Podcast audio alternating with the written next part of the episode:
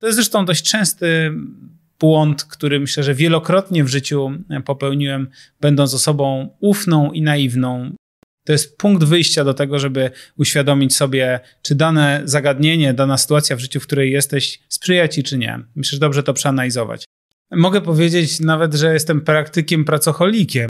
I taka jest brutalna prawda. Wtedy można się udać do terapeuty albo do coacha, w zależności od e, skali problemu. Przedsiębiorczości zaprasza wyłącznie praktyków biznesu, którzy dzieląc się swoją historią, inspirują i edukują innych.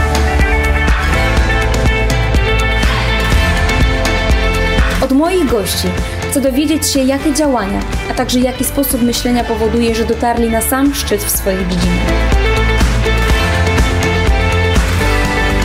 Nazywam się Olga Palka i zabieram Cię razem ze mną w świat biznesu, gdzie docieram do źródła ludzkiego sukcesu.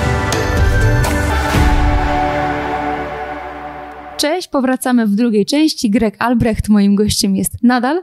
Y, Greg, dzisiaj porozmawiamy trochę o twojej przeszłości i uwielbiam pytać o fakapy. Więc powiem tak, że ta przeszłość twoja biznesowa jest bardzo ciekawa, jak mówiłam w pierwszej części, bo tak, był projekt napoju relaksacyjnego. Tak tajemnie brzmi, zaraz opowiesz trochę więcej. Była platforma dla tenisistów, była agencja marketingowa.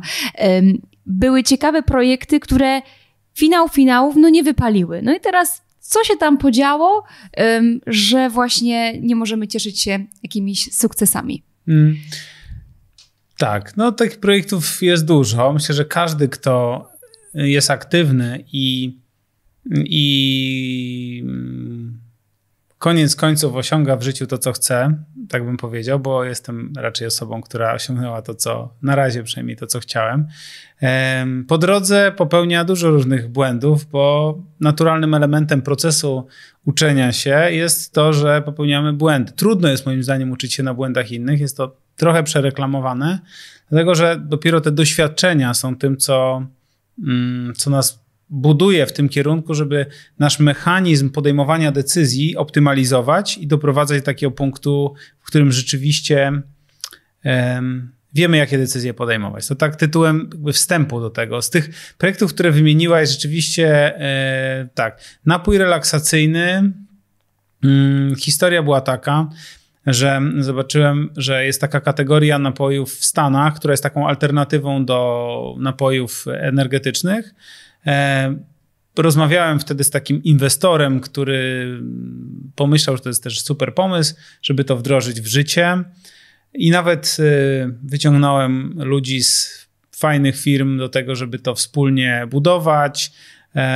Zrobiliśmy te wszystkie testy smaków, robiliśmy testy na grupach docelowych, myśleliśmy nawet nazwę Chilwana, e, żeby to się tak fajnie nazywało i, i to wszystko szło w bardzo dobrym kierunku. To, co było fakapem w tym projekcie, to były moje um, niedoprecyzowane i niezabezpieczone warunki ustalenia z tym inwestorem który w taki bardzo autorytarny sposób podjął decyzję, żeby się wycofać a ja byłem na to nieprzygotowany, czyli y, to jest zresztą dość częsty błąd, który myślę, że wielokrotnie w życiu popełniłem, będąc osobą ufną i naiwną poniekąd, można tak nazwać, aczkolwiek z drugiej strony myślę, że to jest też duża siła, no bo jest jakby, wierzę, że że jak się na coś umawiamy, to to dowozimy. Nie zawsze tak jest właśnie i ten przykład był potwierdzeniem tego, czyli wziąłem na siebie odpowiedzialność za to, żeby zatrudnić osoby. E, to wszystko było finansowane jakby przeze mnie.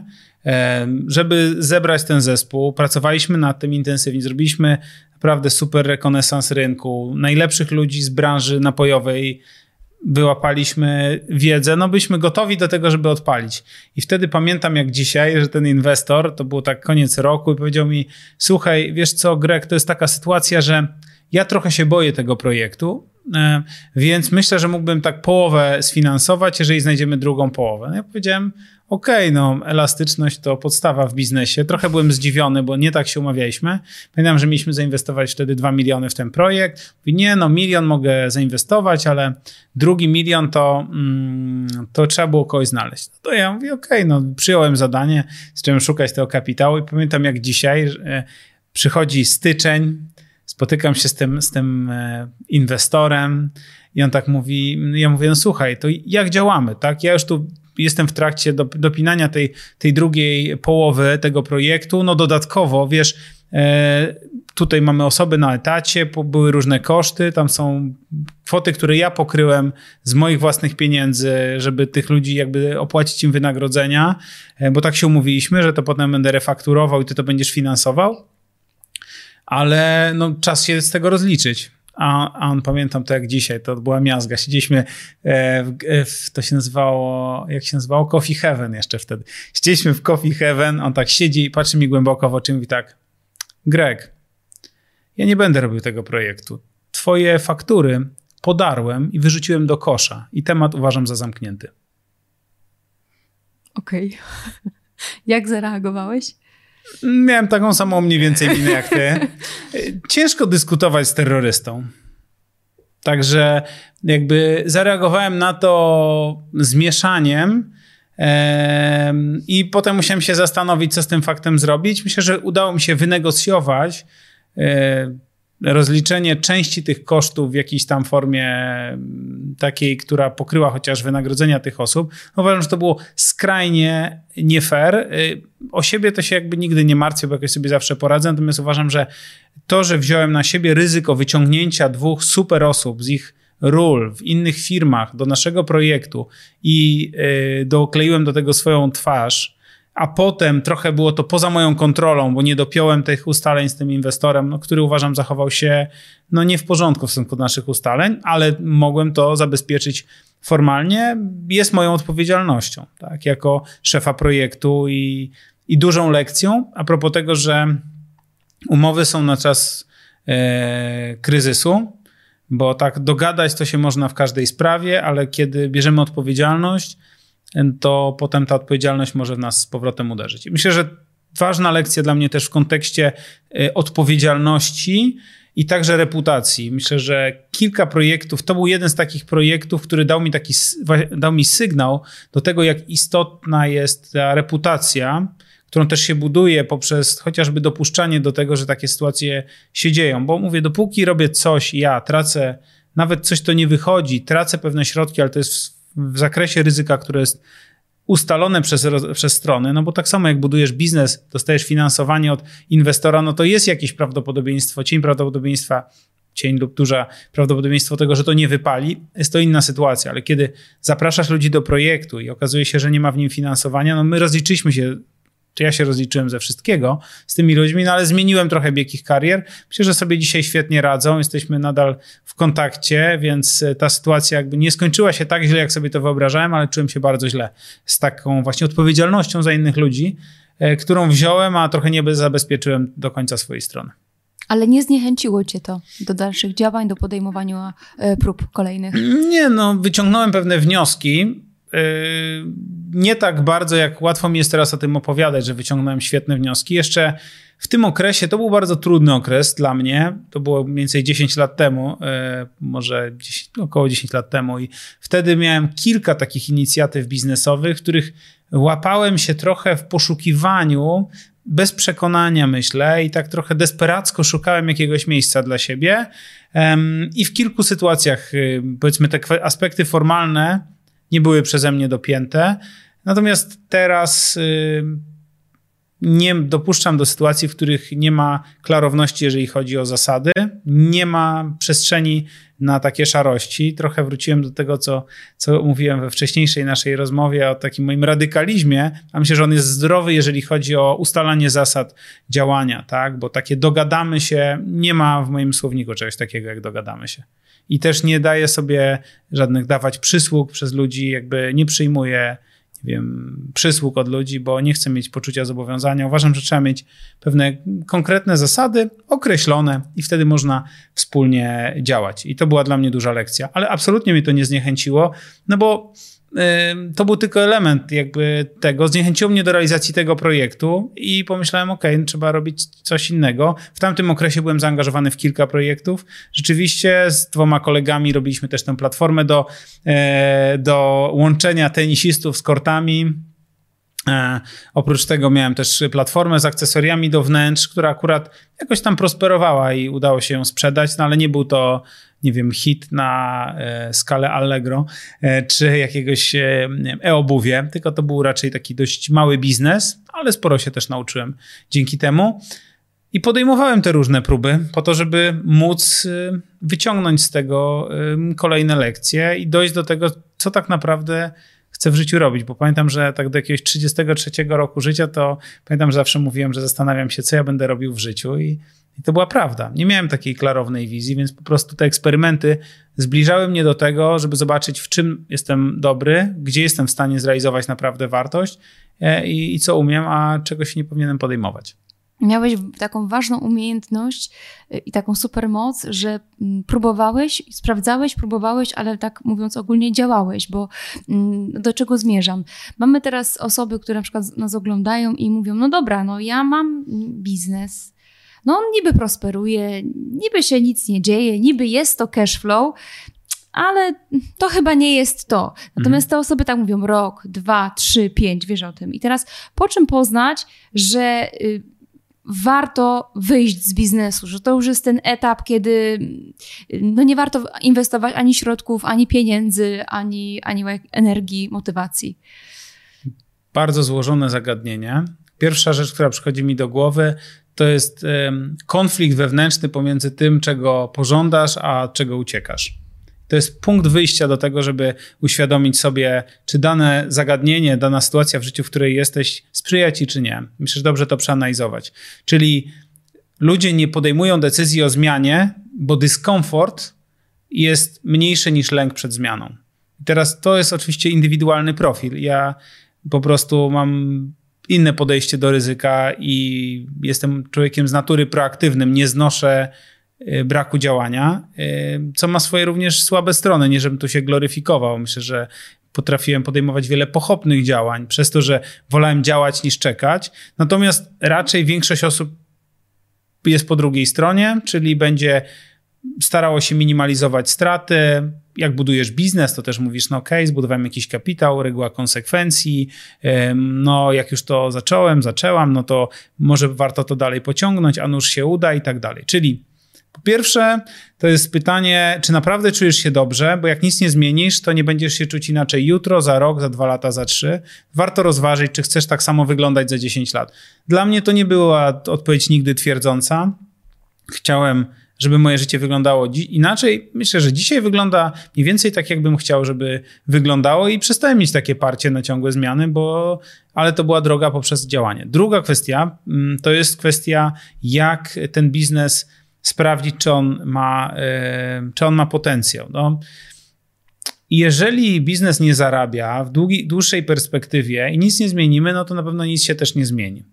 Więc nie ma recepty na to, czy to jest 3 miesiące, czy 3 lata, ale powiedziałbym, że od pomysłu do, do takiego nakręcenia biznesu marketingowo z mojego doświadczenia to są jakieś 2-3 lata ale ta pierwsza trakcja powinna być dużo wcześniej, czyli powinniśmy mieć to poczucie product market fit, czyli że jest popyt na to, co chcemy zaoferować w tej cenie, w której to oferujemy, jest jakaś unikalna wartość i problem, który rozwiązujemy klientowi. I to powinniśmy czuć od razu. I teraz możemy na początku mieć trudności, żeby to komercjalizować na odpowiednim poziomie.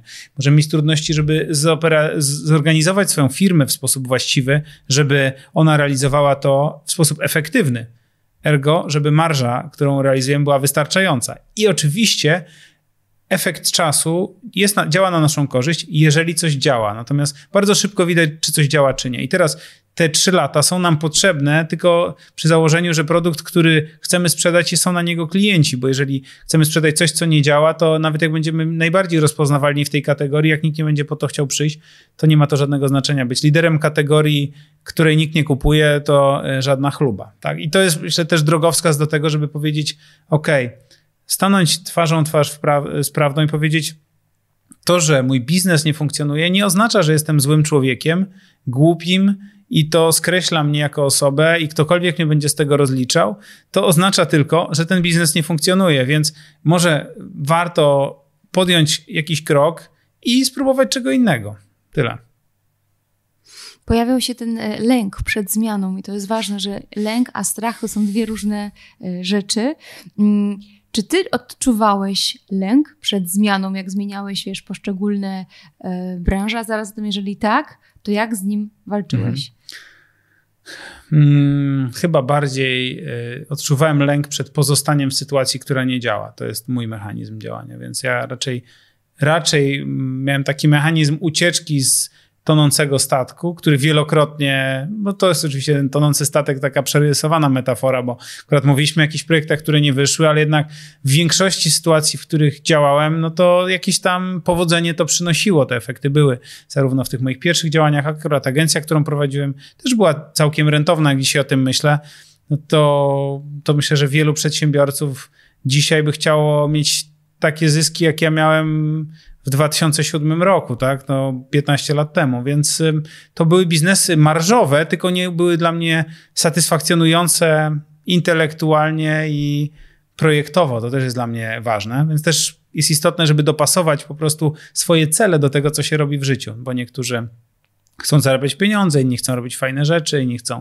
spędzać czas z rodziną i nie myśleć o biznesie. Jakby każde to rozwiązanie jest dobre, natomiast dobrze wiedzieć, co dla nas jest ważne. Ja nie jestem gościem, który tam zbiera tokeny w postaci złotówek i uważa, że to jest najważniejsza rzecz na świecie. W związku z tym nie było to dla mnie wystarczającym driverem do tego, żeby być w marżowym biznesie i siedzieć tam całe życie. Ale wracając do tej zmiany, raczej u mnie ten lęk był taki, o matko, jak dalej będę tak żył, no to jak będzie wyglądała moja przyszłość? Ja też mam e, ten w tych talentach Galupa akurat widać jak na dłoni, zresztą jak się mnie słucha, jakie są talenty. Numer jeden mam ten aktywator, czyli właśnie szybko się niecierpliwie i pochopnie czasem podejmuję decyzje, ale też mam e, taki talent, który się nazywa futuristic, po polsku się to nazywa wizjoner, myślę, że trochę nadmuchana nazwa, ale chodzi o to, że raczej mam tendencję do widzenia, jakie będą efekty w przyszłości mojego działania, którym jestem teraz. I każdą rzecz, którą podejmuję, wyobrażam sobie podświadomie, co będzie za jakiś czas. I po prostu byłem przerażony tym, co widziałem, myśląc, że jeżeli bym pozostał w danym miejscu. Więc raczej ten lęk u mnie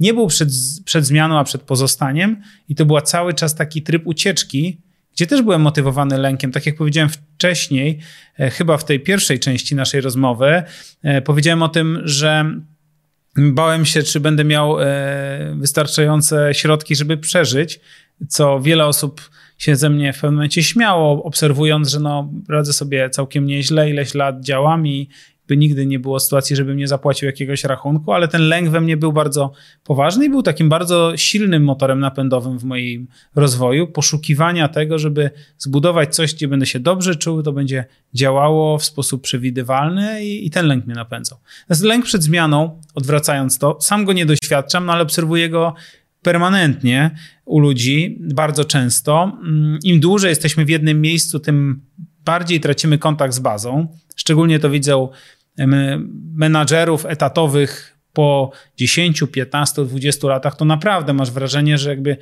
ta firma to jest cały świat, nie masz pojęcia, co się dzieje na zewnątrz. Przerysowuję, nie chcę nikogo urazić, to są tylko takie moje tutaj parabole, ale nie masz pojęcia, co się dzieje na zewnątrz język tej firmy jest twoim językiem, świat tej firmy i liderzy tej firmy są twoim językiem, podobnie we własnej firmie może być.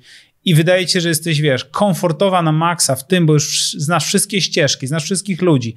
To trybi. I teraz na zewnątrz jest jakiś ciemny świat, wychodzisz z tej jaskini, kogo ja tam spotkam w ogóle, jakie tam są zasady gry, co się zmieniło przez te 20 lat, czy ja nadal jestem adekwatny do tego, żeby na tym rynku pracy, na tym rynku biznesowym zadziałać. Tak jak... E, e, mówiłem wcześniej e, przed naszą rozmową a propos e, NFT i takich tematów. Dlaczego ja się tym interesuję? Nie dlatego, żebym wierzył, że kryptowaluty czy NFT zmienią moje życie e, i uważam, że to jest przepis na rzeczywistość. Nie, ale chcę być na bieżąco. Dlatego, że jak nie jesteś na bieżąco, to jutro zostajesz tym dinozaurem, który myśli, rany, czy jak ja wyjdę z jaskini, to tam jakieś stado zupełnie nowych zwierząt, które żyją na zewnątrz, odgryzie mi głowę, więc siedzisz i ten lęk przed wyjściem jest coraz większy, im dłużej nie masz kontaktu z tą bazą zewnętrzną. Myślę, że to jest ten lęk przed zmianą i, i taka próba trochę zaklinania rzeczywistości, że ciasny, ale własny, tak? Lepiej tam siedźmy w tym, co już mamy, tym bajorku, tam się babrajmy, tam wkurza mnie ta koleżanka z biurka obok, tam denerwuje mnie ten mój szef, ale tam przebujam się jakoś, bo płatność pierwszego no wpada, wpada. Chodzę do, e, na imprezy i narzekam na moją pracę, ale już zostanę w niej, bo co ja tu będę, nie? I sądzę, że to jest totalnie normalne też odczucie tego lęku i warto sobie z tym lękiem radzić poprzez eksperymentowanie, poszukiwanie, poznawanie ludzi z zewnętrznego świata, być cały czas uczenie się. To jest ciągle ten ten, ten, ten taki mindset, sposób myślenia rozwojowy, ten, to jest ten fixed mindset versus growth mindset, czyli stały sposób patrzenia na rzeczywistość versus skupienie na tym, żeby cały czas się rozwijać. Uważam, że trzeba się cały czas rozwijać. Słuchaj podcastów, y, dowiaduj się różnych rzeczy, próbuj ich w praktyce, poznawaj ludzi. Będąc na bieżąco, nie stracisz poczucia, że zostajesz dinozaurem i ta decyzja zmiany będzie dużo łatwiejsza, a wręcz przeciwnie, przynajmniej będziesz mieć inspirację do działania. Też spotykam ludzi, którzy mówią, Naprawdę, no nawet jadąc tutaj rozmawiałem z moim przyjacielem, który mówi, kurczę, mam dosyć tego biznesu, który prowadzę, ale od trzech lat nie mam pomysłu, co zrobić innego. Jaki jest tego powód? Dlatego, że siedzi i zawija, tak? Jakby, jakby przestał zawijać te czekolady w sreberka, tylko zajął się obserwowaniem, jakie są alternatywy, wyszedł może bardziej do ludzi, rozejrzał się, e, to byłoby mu łatwiej. Nie mówię, że to jest łatwe, ale na pewno jest łatwiejsze niż jak się siedzi i zajmuje tylko sprawą bieżącą. W poprzedniej części mówiliśmy o tym e, byciu liderem, ale zobacz, że e, w momencie, kiedy na przykład ktoś pokonał ten lęk mm, i chce zacząć obserwować, wyjść z tej jaskini, o której wspomniałeś, ale pojawia się pewien problem. Mówi tak, dobra, ja chcę wyjść do ludzi, chcę się na przykład y, y, pospotykać z innymi przedsiębiorcami, ale ja nie mam czasu, pracuję od siódmej do godziny siódmej albo lepiej. To jest niemożliwe, żeby firma była beze mnie. Nawet jeżeli ktoś słyszy, że tam za pół roku jest jakiś wyjazd weekendowy, to już dzisiaj wie, że na pewno niego nie pojedzie, ponieważ jest to, to, to i to. Mm, I teraz y, co ty radzisz takim klientom, bo na pewno mhm. spotykasz takich przedsiębiorców? Y, od czego powinni zacząć, żeby w końcu uciąć tą pępowinę, tak naprawdę od razu, żeby, żeby był taki twardy reset i żeby mogli ruszyć z miejsca? Ci, z którymi się spotykam, zazwyczaj mają problem o charakterze wirtualnym, gdyż mają biznesy, które prosperują na tyle dobrze, że stać ich na to, żeby rozwiązać ten problem, tak? Więc jakby mówię o, więc to jest trochę specyficzna sytuacja, bo czasem to jest wirtualny problem, czyli tylko nasza imaginacja, tylko nasze wyobrażenie ogranicza nas przed tym, żeby to zrobić, bo jesteś w stanie kupić dowolne kompetencje, jeżeli masz do tego celu kapitał. Ale to oczywiście nie jest uniwersalna sytuacja. Są biznesy, które są ekonomicznie tak niewydajne, że wpadasz w pułapkę tego, że nie znajdujesz ludzi, którzy mogliby odbierać od ciebie zadania, no wtedy warto się zastanowić, co zmienić ze swoim biznesie, żeby ta machina ekonomiczna była na tyle silna, żeby móc ludzi zatrudniać. To jest pierwsza kwestia, bo łatwo mi jest powiedzieć, weź zatrudnij kogoś, no tylko, że jak ktoś ma duże przychody i duże marże, to mogę mu to powiedzieć. Natomiast jeżeli ktoś ma małą firemkę, która wiem, zarabia mu kilka tysięcy złotych na życie, no to nie powiem mu weź kogoś zatrudnij, bo wiemy ile kosztuje zatrudnienie człowieka. Także też bądźmy realistami. Wtedy dobrze się zastanowić, jak możesz zmaksymalizować wydajność ekonomiczną swojego przedsięwzięcia i to jest rzecz, w której wtedy bym z taką osobą porozmawiał o strategii cenowej, podejściu do akwizycji klientów, segmentu, w którym działa, marżowości tego produktu. I to jest często to, nad czym pracuję właśnie z mniejszymi może z takimi super małymi przedsiębiorcami rzadko y, mam okazję pracować teraz, ale kiedyś miałem dużo więcej. Natomiast rzeczywiście to byłyby takie tematy, które poruszę. Czyli jak, pierwsza kwestia, jak zbudować większą dźwignię, żeby mieć ekonomiczne możliwości tego, żeby delegować. Większość firm jest po drugiej stronie. To już jest tylko w głowie. Oczywiście chcemy, y, niektórzy są bardzo pazerni, więc nie chcą tych pieniędzy wydawać na zespół. Też są takie przypadki, naprawdę. I tu nie mówię o pazerności, że mam kilka tysięcy złotych więcej, ale niektórzy mają kilkaset tysięcy złotych więcej, nadal jakby mają problem z tym, żeby komuś zapłacić, więc to, mm, to pewnie też można leczyć. To kiedyś był ten taki. E, taka kreskówka kaczki, DuckTales, pamiętam i tam był ten Scrooge, co pływał w tych monetach. No myślę, że jak ktoś jest takim człowiekiem, co pływa w monetach, no to może mieć trudność z tym. To już jest jego własna decyzja, że nie chce się tym podzielić, ale jeżeli masz te możliwości ekonomiczne, to wtedy najlepiej jest zacząć delegować poprzez y, znajdowanie dobrych osób, dobre uporządkowanie swoich zadań, zaczęcie od tych zadań, które ciebie mniej bawią. To będzie najłatwiejsze, bo jeżeli nie umiesz delegować i robisz wszystko, no to zacznij od rzeczy, które są najmniej ryzykowne dla firmy i najmniej cię bawią. To będzie pierwszy etap, tak? Czyli rzeczy mało ważne, mówiąc wprost, i e, mało ciekawe dla ciebie. I od tych bym zaczął delegować. I krok po kroku budował ten mięsień delegowania, do tego, żeby na końcu z przyjemnością patrzeć, jak ludzie podejmują decyzje za ciebie, bo to jest wspaniałe uczucie, naprawdę, kiedy nie musisz robić pewnych rzeczy. Ja też tego doświadczam w swojej działalności. Prowadzę podcast, ale ja naprawdę nie robię nic innego poza nagraniem tego podcastu. To jest wspaniałe, tak? Nie słucham nawet, szczerze mówiąc, swoich podcastów nigdy więcej i nie, nie boję się tego powiedzieć, bo uważam, że są inne osoby, które dużo lepiej pracują nad moimi podcastami, robią transkrypcję, montaż, opisy, publikacje, social media. Dlaczego ja miałbym to robić? Może potrafię to zrobić, ale dlaczego, jeżeli są ludzie, którzy zrobią to lepiej? To jest ogromna przyjemność, że maszyna sama funkcjonuje. Jak się nauczymy patrzeć na to, że maszyna sama funkcjonuje i cieszyć się z tego, że inni mogą się realizować, którzy są mądrzejsi od nas, lepsi, a nie możemy być e, omnipotentni, nie mamy wiedzy na każdy temat na tym poziomie, to nasza firma wchodzi na zupełnie inny poziom, bo my tutaj o delegowaniu myślimy, och Jezu, jak zrobić coś, żeby ktoś nie zrobił tego gorzej ode mnie. Zastanów się nad tym, że prawdopodobnie każdą pojedynczą rzecz w twojej e, firmie ktoś potrafi zrobić lepiej od ciebie. Może z jakimiś drobnymi wyjątkami, które wynikają z jakiejś super specyficznej wiedzy i relacji, które masz, ale poza tymi pięcioma telefonami, które musisz wykonać, całą resztę ktoś może zrobić i zrobi to lepiej od ciebie, otrzymując odpowiednie cele, czasem odpowiedni instruktaż i odpowiednie wynagrodzenie z tego tytułu. Więc droga do e, delegowania płynie poprzez to, że trzeba, no, trzeba mieć na to pieniądze na pewno, jakieś, ale z drugiej strony psychologicznie zmienić perspektywę z tego, że ja wiem najlepiej, ja skontroluję, to będzie dobrze, na taką, że inni ludzie są lepsi ode mnie i cieszyć się patrząc, jak coś samo chodzi, a nie próbować udowodnić swoją niezastępowalność poprzez wtykanie łap w każdy temat i zajmowanie się czym, co także odwołuje się do naszej pierwszej części rozmowy, w której mówiłem o tym, że czasem ludzie nie mają pomysłu, czym się zająć, zajmują się swoją firmą przez 15 lat, nie mają hobby, nie wiem, nie mają psa, nie biegają, nie wyjeżdżają na urlopy. Jest tylko jedno hobby, firma, więc ich automat jest taki, dobra, odpalę maila i podłubię i, i, taka jest brutalna prawda, wtedy można się udać do terapeuty albo do coacha, w zależności od e, skali problemu.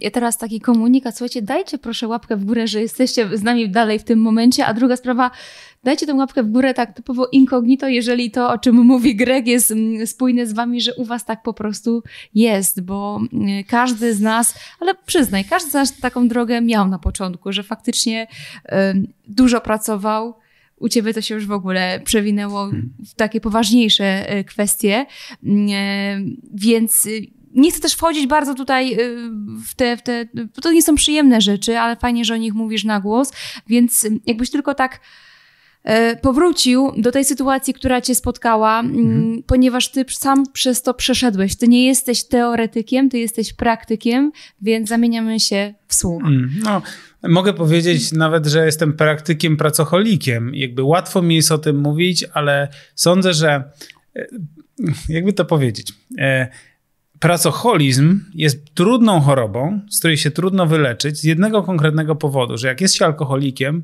to można przestać pić. Nie jest to łatwe, ale możesz nie pić. Natomiast jak jesteś pracocholikiem, to ciężko jest przestać pracować. Zazwyczaj, jeżeli nie masz sytuacji, w której stać się na to, żeby nie pracować, to będziesz pracować. No i to jest ta różnica, więc mogłbym zaryzykować, że mm, wiadomo, że to jest może brutalne porównanie, ale że trudniej jest wyjść z pracocholizmu ze względu na to, że nie można tego, tego podejść zero-jedynkowo. E, I sądzę, że moje ciągoty do tego, ja uwielbiam to, co robię, to jest moje hobby, mam na szczęście też inne rzeczy, które mnie cieszą, które, nad którymi pracowałem, żeby znaleźć sobie tę przestrzeń. Zdecydowanie mam tendencję także do wpadania w to, żeby zajmować się rzeczami związanymi z pracą e, cały czas, nawet jeżeli to nie ma nic wspólnego z delegowaniem, bo chętnie deleguję, ale nadal lubię robić różne fajne rzeczy i to mnie bawi. I to przerodziło się w różnych sytuacjach w moim życiu w takie stany wypalenia z elementami, powiedziałbym, takich stanów depresyjnych. Taki najpoważniejszy który pamiętam, to był, e, to był wiele lat temu, jak byłem na etacie, właśnie w tej firmie, no, co w pierwszej części naszej rozmowy opowiadałem o, o tym, że nie byłem pewnie zbytnio lubiany, ale za to byłem bardzo skuteczny. No i doszedłem tam do ściany z jednym projektem i nie potrafiłem się z tym pogodzić, że trochę byłem między młotem a kowadłem. Odpowiadałem za projekt, ale nie miałem tak naprawdę do końca wpływu, bo moi szefowie trochę odwlekali decyzje, był wywierany na mnie duży wpływ, ja czułem tę odpowiedzialność ogromną, bardzo byłem zawsze motywowany przez sprawczość i no było mi niezwykle ciężko, bo to presja czasu i odpowiedzialność, termin, i nie potrafiłem się trochę odciąć psychicznie od tego. Myślę, że połączone z tym, że w tamtym okresie pewnie pracowałem po kilkanaście godzin na dobę co najmniej. W tej firmie pamiętam e, było tak, że przyjeżdżali też e, ludzie, bo to była jest firma tajwańska, przyjeżdżali ludzie z Chin. E, tam była taka kultura, że przychodzili na przykład nie wiem, o 6 rano i siedzieli do 12 i czasem po prostu kładli czoło na, na biurku i spali. Nie? To było bardzo ciekawe, no i jakby mi to bardzo pasowało, bo ja też lubię dużo pracować, więc było fajne środowisko, nic innego nie robiłem. Zresztą w poprzednich firmach wcześniej też tak pracowałem. No i to środowisko, plus ta niemożność wy, wyrealizowania celów, plus to, że myślę, że nie dbałem o siebie wtedy fizycznie zbytnio, tylko byłem raczej młodym gościem, który dużo pracował, dużo imprezował i, y, i to też nie wpływa zbyt dobrze na nastrój na pewno. Doprowadziło do tego, że po prostu miałem taki okres, taki epizod depresyjny, który mógłbym powiedzieć w skrócie polegał na tym, że odczuwałem taką głęboką wewnętrzną pustkę przez jakiś nie pamiętam dokładnie ile, pewnie to na szczęście był krótki epizod, trwał kilka tygodni, ale pamiętam, że to jest takie no, nie do opowiedzenia uczucie. Każdy, kto miał epizod depresyjny, to wie o czym mówię, że po prostu patrzysz w lustro, widzisz tę twarz, ale nawet się z nią do końca nie utożsamiasz i myślisz sobie, naprawdę jakbym jestem, nie ma mnie, to nie ma żadnego znaczenia. Jakby, nie wiem, jakieś takie smutne głębokie zobojętnienie. No, nie życzę tego nikomu. Miałem chyba to szczęście, że to nie była jakaś przewlekła depresja i nie zakończyła się w żaden zły sposób i też miałem dobre wsparcie ze strony mojej rodziny, więc to jakoś gładko, szczerze mówiąc, z tego wyszedłem. Aż dlatego mówię, to jest taki epizod bardziej depresyjny, no bo miał charakter incydentalny, aczkolwiek, y, co jest ciekawe, wiedząc to, później jeszcze kilkakrotnie trakcie mojego życia, kiedy miałem okresy przepracowania, przeforsowania, przechodziłem przez kryzysy w życiu zawodowym, e, które dla mnie jest ważne, e, to zdarzało mi się też to odczuwać, więc no bardzo uprzedzam wszystkich przed tym, żeby nie doprowadzać do sytuacji, w której jest ogromna presja połączona z ambicją, brak wypoczynku, brak dbania o siebie, bo to właśnie generuje takie nierealistyczne oczekiwania i poczucie, że świat się zawali, jeżeli czegoś nie dowiozę. To jest w większości sytuacji w prowadzeniu biznesu kompletna bzdura. E, to znaczy, oczywiście nie powiem, że nie ma sytuacji, które mogą nas wywalić, ale to E, to jest czasem konsekwencja podejmowania zbyt dużego ryzyka, więc trzeba wiedzieć, jakie ryzyko w życiu podejmować. Ja lubię zmiany, ale myślę, że mój profil ryzyka wcale nie jest taki super agresywny. Nie zakredytowałbym się, żeby, żeby jakoś znacząco, żeby poprowadzić biznes, bo wiem, jakie są potem tego konsekwencje właśnie. Więc trzeba, myślę, podejmować wyważone ryzyka, a następnie mieć realistyczny pogląd na to, co się wydarzy, jeżeli nie osiągnę mojego celu biznesowego i równocześnie dbać o jakąś harmonię, jeżeli chodzi o E, praca versus odpoczynek, versus sen, versus żywienie, jakiś ruch. Te elementy, które pozwalają nam też zbudować sobie alternatywne ogrody. Pamiętam, że Miłosz Brzeziński chyba w głaskologii albo w innej książce, jestem przywiązany do głaskologii szczególnie, opowiada o tych trzech, ogroda, o tych trzech ogrodach, że każdy ma swój ogród, powiedzmy praca, rodzina i ja sam, um, takie uproszczenie i chociażby mieć te alternatywy, bo jeżeli postawisz wszystko na jedną kartę, którą jest życie zawodowe, to kiedy coś idzie nie tak, to to miażdży twoje życie, bo nie ma żadnych alternatyw. Dlatego a propos delegowania, a propos y, sukcesji, a propos wychodzenia z biznesu, jest szalenie istotne, żeby według mnie doświadczenie, jedna z najważniejszych czy pielęgnować te alternatywne ogrody, jakkolwiek je sobie zdefiniujesz. Może mogą być te trzy, które wymieniłem, może być co innego, może ktoś chce, nie wiem, lubi grać w tenisa i to jest jego ogród. Chodzi o to, żeby nie, nie przywiązywać swojej potencjalnego sukcesu i pora lub porażki do jednej sfery, bo ona wtedy, ten sukces lub porażka stają się jakieś, mają gigantyczne oczy, i wtedy się kreuje taka ogromna presja i myślisz, co się stanie, jak nie dowiozę, jak ja się będę czuć, co ludzie pomyślą.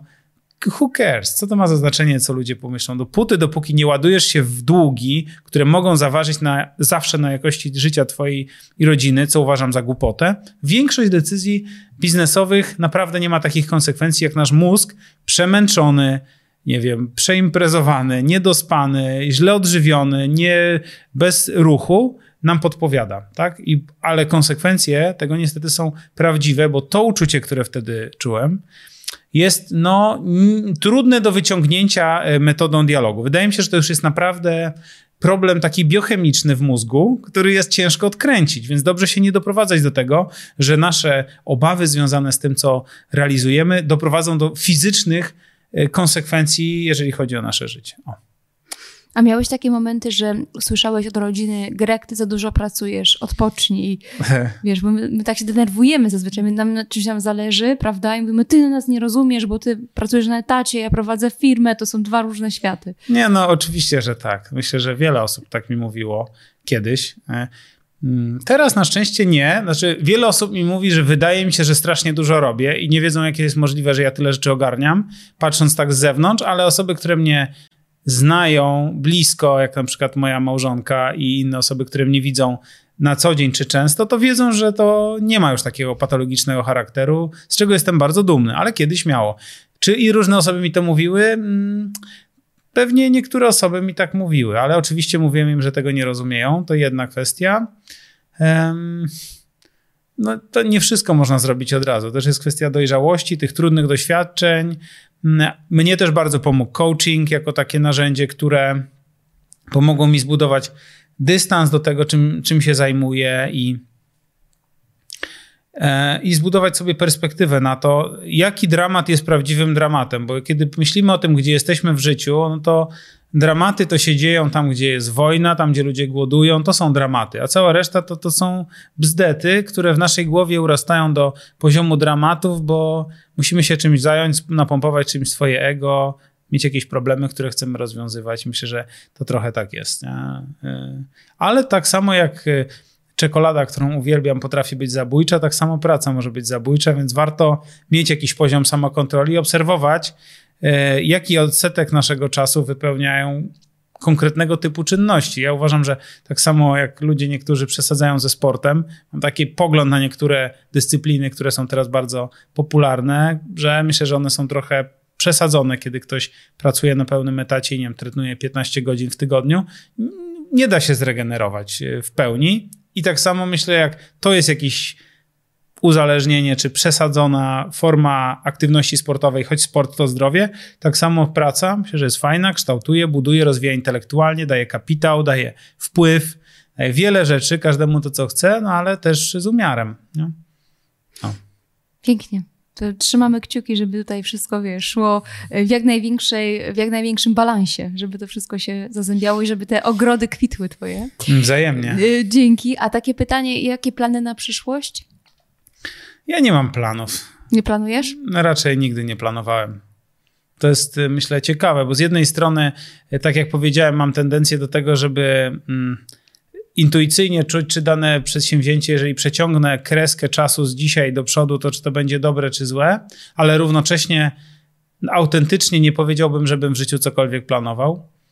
Mm, wszystko, co się dzieje w moim życiu, jest konsekwencją pewnych kroków, ale na poziomie intuicji. Także nie mam żadnych planów, które byłyby takie, że ach, muszę je zrealizować. Nie mam też, co brzmi e, może mrocznie i o tym czasem z różnymi osobami dyskutuję, ale wydaje mi się, że też nie bardzo mam marzenia. To znaczy, że to może jest smutne i czasem o tym myślę, ale, mm, ale jakoś nie przywiązuję takiej e, wagi do tego, co będzie w przyszłości. Staram się e, cieszyć z tego, co mam tuż przed sobą, a wspaniale mam tu dobrą kawę, wodę, wspaniałe towarzystwo, wsparcie, dobrą rozmowę i to mnie cieszy tu i teraz, a jutro jak się obudzę, to będą nowe rzeczy, nowe wyzwania i ten plan jest, jest wystarczający, plan do zrealizowania jest do, dojechać dzisiaj do końca dnia, jutro też jest kolejny dzień i, i jak będę robił każdego dnia to, co mnie bawi, daje wartość i będę się dobrze czuł, no to czego więcej chcieć. Czyli jesteś takim esencjonalistą, ale czy zawsze tak miałeś, że nie miałeś marzeń?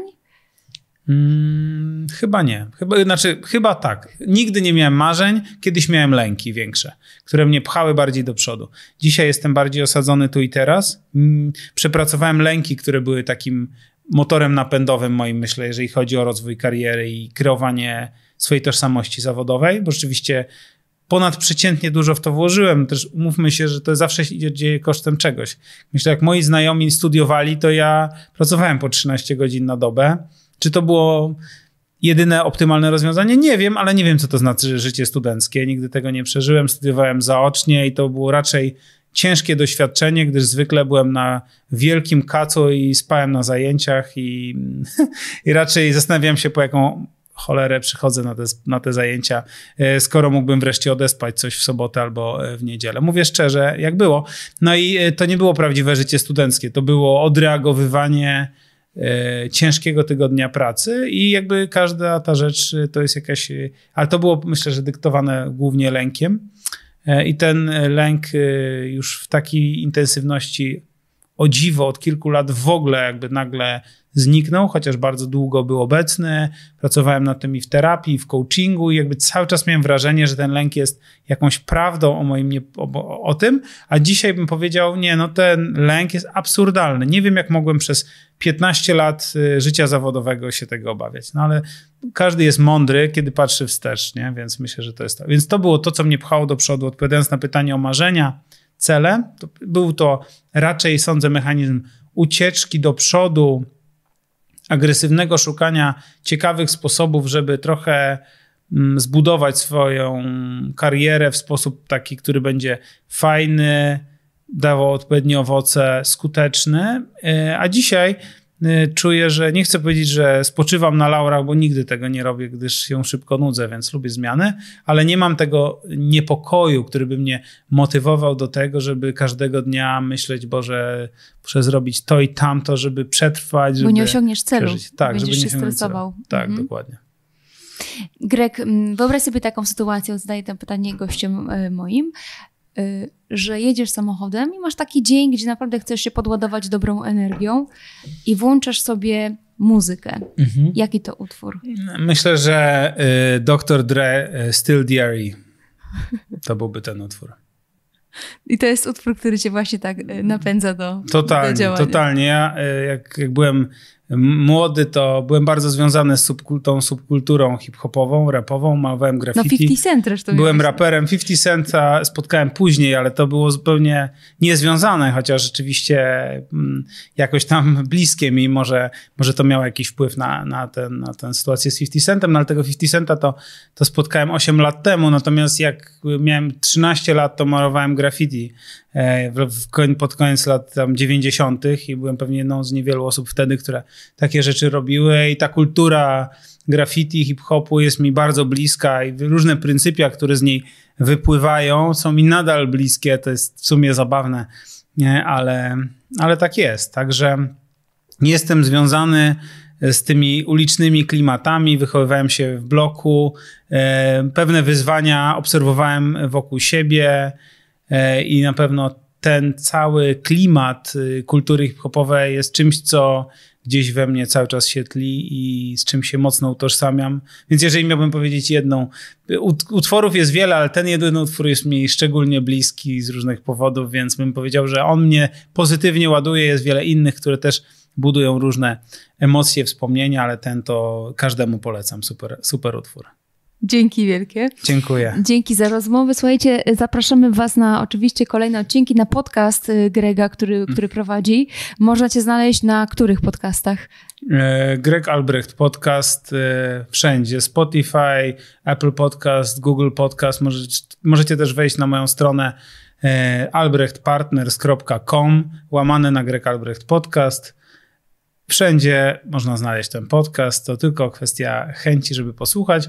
A zachęcam, bo już jest ponad, dzisiaj jak nagrywamy, to już jest ponad 200 odcinków, więc na pewno każdy znajdzie jakąś ciekawą treść, która go zainspiruje. Tak Potwierdzam. Mam, taką mam nadzieję. Potwierdzam, oczywiście sama, sama słucham. Mm, słuchajcie, jeszcze takie zaproszenie szybciutkie do, do księgarni internetowej online. Tutaj w linku poniżej odcinka możecie znaleźć właśnie odniesienie do księgarni. No i zapraszamy na kolejne materiały. Trzymajcie się, wszystkiego dobrego. Cześć.